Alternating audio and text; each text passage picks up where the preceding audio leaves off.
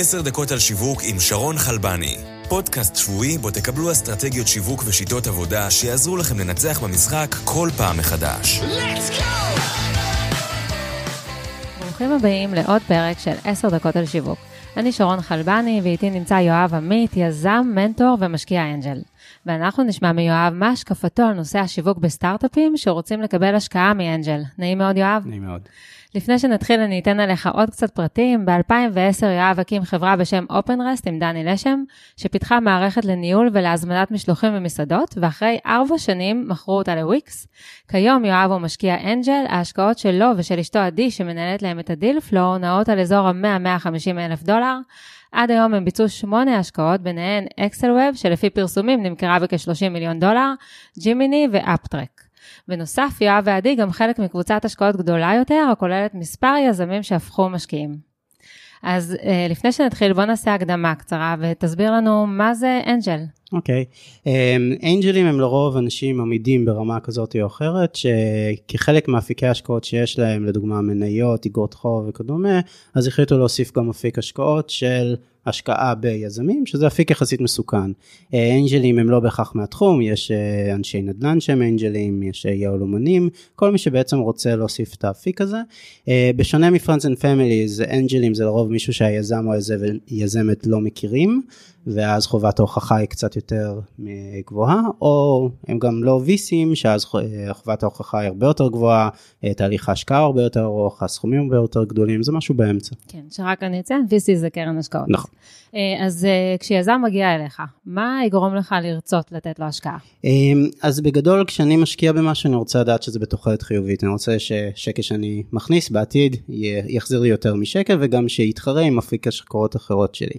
אז כשמישהו בא אליי, אני גם מקבל החלטה על בסיס הכסף האישי שלי, 100 אלף דולר שאני משקיע ביזם, זה 100 אלף דולר שלא הולך לבת שלי עוד 18 שנים לבנות לעצמה חיים. אז כשיזם בא, אני בסופו של דבר מנהל איזשהו סוג של ניהול סיכונים. לדוגמה, אם היזם או היזמת הם לא אנשי טכנולוגיה ורוצים לבנות אפליקציה, אז יש פה איזשהו סיכון מסוים, האם הם בכלל ידעו לבנות אפליקציה, האם הם יכולו לעשות את זה טוב. אז הם, אם לא, זה מוריד את הסיכויי ההצלחה. אם היזם והיזמת לעולם לא ניהלו צוות ועכשיו הם צריכים להתחיל לגייס עובדים, אני לא יודע מה היכולות שלהם ויש שם סיכון. אה, ונגיד והיזם והיזמת זה מישהו באמת או אדם ש... אה, עבד בתעשייה, הכיר, יודע להרים וכל זה, ויש עדיין סיכון שהשוק בכלל רוצה את הפתרון שהוא היא חשבו עליו, זה גם כן איזשהו סיכון מאוד מאוד רציני שגם נכנס לתוך מכללת המחשבות שבסופו של דבר אם אני עושה הרבה ויים אני אומר יאללה אני משקיע. Mm-hmm. אז, אז בעצם יש הרבה מאוד סיכונים שאתה לוקח בתור uh, משקיע אנג'ל. אה, איך שיווק בא ככלי להוריד את ה, או להפחית את הסיכונים האלה? אוקיי, okay, אז uh, זו שאלה מצוינת. Uh, בעצם לכל סטארט-אפ, כמו שאמרתי, יש סיכונים. מעטים מאוד הסטארט-אפים שהסיכון בהם הם טכנולוגי. מישהו שרוצה לעשות איזושהי מערכת מבוססת בינה מלאכותית, משהו מטורף, אז כן, יש פה סיכון טכנולוגי. אבל במרבית, 99% מהרעיונות, הסיכון הוא שוק, הוא go to market, או בשם קוד שזה product market fit. ואני בעצם צריך לדעת, שלמוצר הזה יש רצון בשוק. זה שאתה באת אליי או את באת אליי עם איזשהו סוג של prototype, אה, uh, uh, proof of concept, איזשהו מוצר ראשוני מאוד מאוד מגניב ומעולם לא בדקתם אם יש צורך לזה בשוק, זה לא מעניין. אין לי ספק שאתם יכולים לממש את האפליקציה. מה שיותר מעניין זה האם אתם יכולים להגיע לשוק. וזה בעצם איפה שהדברים הרבה פעמים בפגישות השקעה נגמרים בקטע שאנשים באים עם איזשהו רעיון ולא בדקו את השוק. לפני בערך חודש פגשתי יזמת שהיה לה איזשהו רעיון לאתר שעונה לך על איזה מוצר מסוים אתה רוצה. שואל, שואלים, נגיד אני מחפש טלוויזיה, זה שואל אותי שאלות האם הטלוויזיה בסלון או במטבח, האם זה בחדר מואר, האם אני צופה בלילה או בבוקר, ולפי השאלות נותן לי את הטלוויזיה הכי טובה לי. היא השקיעה כמה עשרות אלפי שקלים בפיתוח, בפיתוח אלגוריתם, בפיתוח של האתר, בפיתוח של אפליקציה, אה, ובאה ודיברנו. אני מבחינתי, איך שאני ראיתי את זה, היא זרקה את העשרות אלפי שקלים האלה לפח. מבחינתי הייתה יכולה לעשות מדורה מאוד יפה ול"ג בעומר מאוד אה, יקר. למה? אה, כי בסופו של דבר, היא לא הוכיחה שבאמת היא תצליח להגיע לקהל יעד, שיש דרישה למוצר הזה.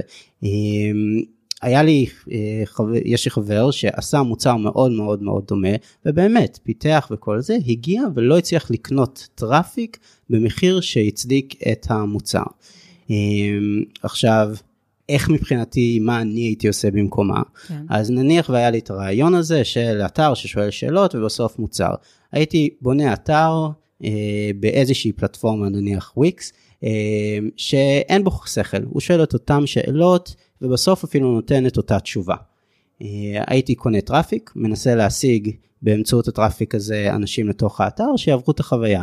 הייתי רואה אז כמה עולה לי לקוח שיגיע לאתר, הייתי רואה איך אני מטרגט את הלקוחות האלה, הייתי רואה כמה הלקוחות האלה באמת רוצים לעבור את השאלות, ובסבירות מסוימת קטנה, אפילו הטלוויזיה שהצעתי תהיה טובה לאותו בן אדם, אז הייתי רואה גם קצת קונברז'ן.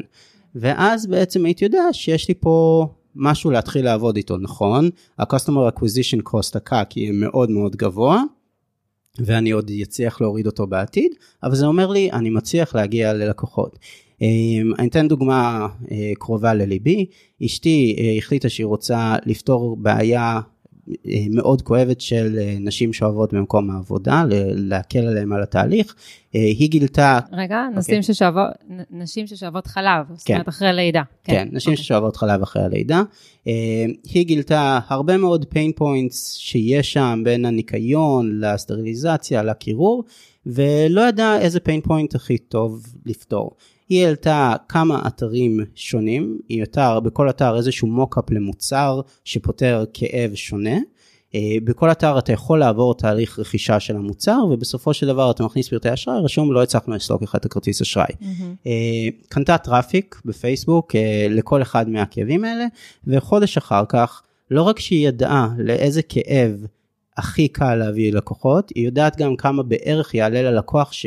שילם, לקוחה ששילמה את הסכום של התיק, היא יודעת כמה לקוחות כאלה יכול, יש פוטנציאל, ועם זה יכולה להחליט מה המוצר שהיא רוצה לפתח ולרוץ, ואפילו לתת תחזיות ראשוניות יחסית קרובות למה הולך לקרות.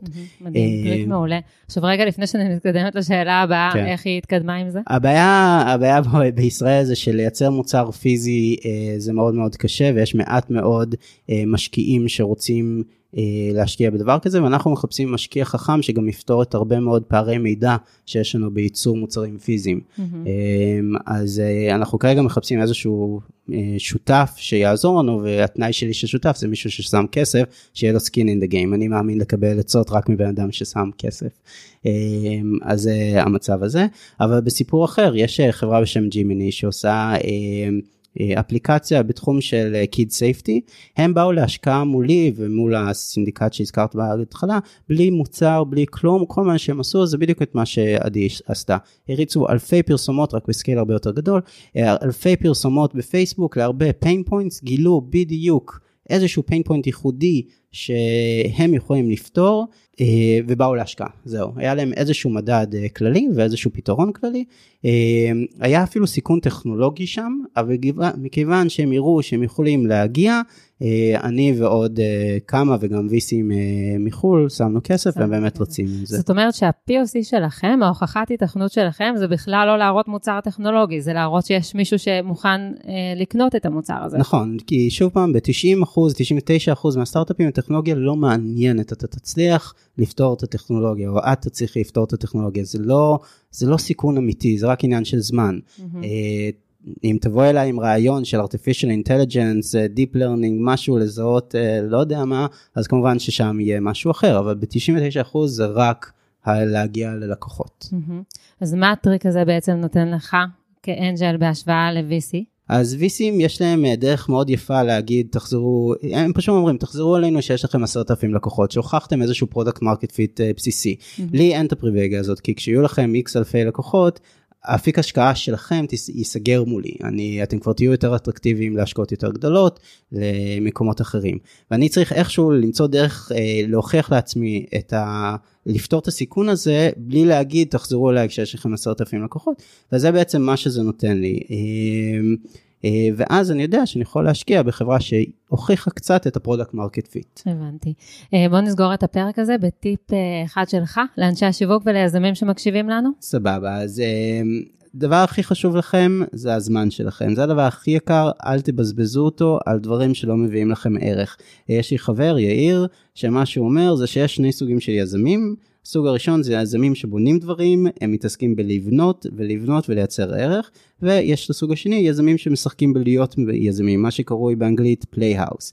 מתוך מאות יזמים שיצא לנו לפגוש, היזמים מהסוג השני מתחילים בלהדפיס כרטיסי ביקור שכתוב עליהם פאונדר, ממשיכים בהשוואת גרסאות שונות של הסכמי אה, מייסדים, הולכים ונפגשים עם עורכי דין של פטנטים, לחשוב איזה פטנטים מוציאים, עושים את כל התהליך הזה ולא יצרו ערך לאדם אחד. היזמים מהסוג הראשון מייצרים ערך מהיום הראשון וכבר יש להם לקוחות פוטנציאליים שהוא יחתמו ברגע שיהיה את המוצר. תהיו יזמים מהסוג הראשון, הזמן חשוב לכם ותייצרו איתו ערך. אה, נקודה עוד נקודה חשובה שלא קשורה, באמת אני בכיף נפגש עם כל יזם או יזמת שבא לא עולה להיפגש, אה, בכיף, אני לא דורש לזה כלום, לא עולה כלום, לא רוצה אקוויטי, לא רוצה כלום, רק אה, לעזור לאנשים טובים להצליח בדרך. מדהים.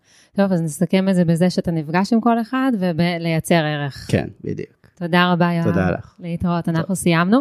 אני רוצה להגיד תודה רבה לוויבורק שמארחים אותנו כאן, אה, ואני אציין שעם הפרק של יואב עכשיו, אנחנו חוגגים שלושה חודשים לפודקאסט, מאז שהוא עלה לאוויר, תודה רבה. לכבוד החגיגה יעלה היום פרק אקסטרה, חמש דקות אישיות של השראה. אז אם מעניין אתכם לשמוע פרטים אישיים על יואב, תישארו איתנו, מיד מתחילים. עוד פרק של עשר דקות על שיווק הגיע לסיומו. אנו מזמינים אתכם להירשם ולקבל אסטרטגיות שיווק ושיטות עבודה מהאנשים המובילים בתעשייה. אל תשכחו לדרג ולכתוב ביקורת על התוכנית כדי שנוכל להמשיך לספק לכם תוכן איכותי. נתראה בשבוע הבא בעוד עשר דקות על שיווק עם שרון חלבני.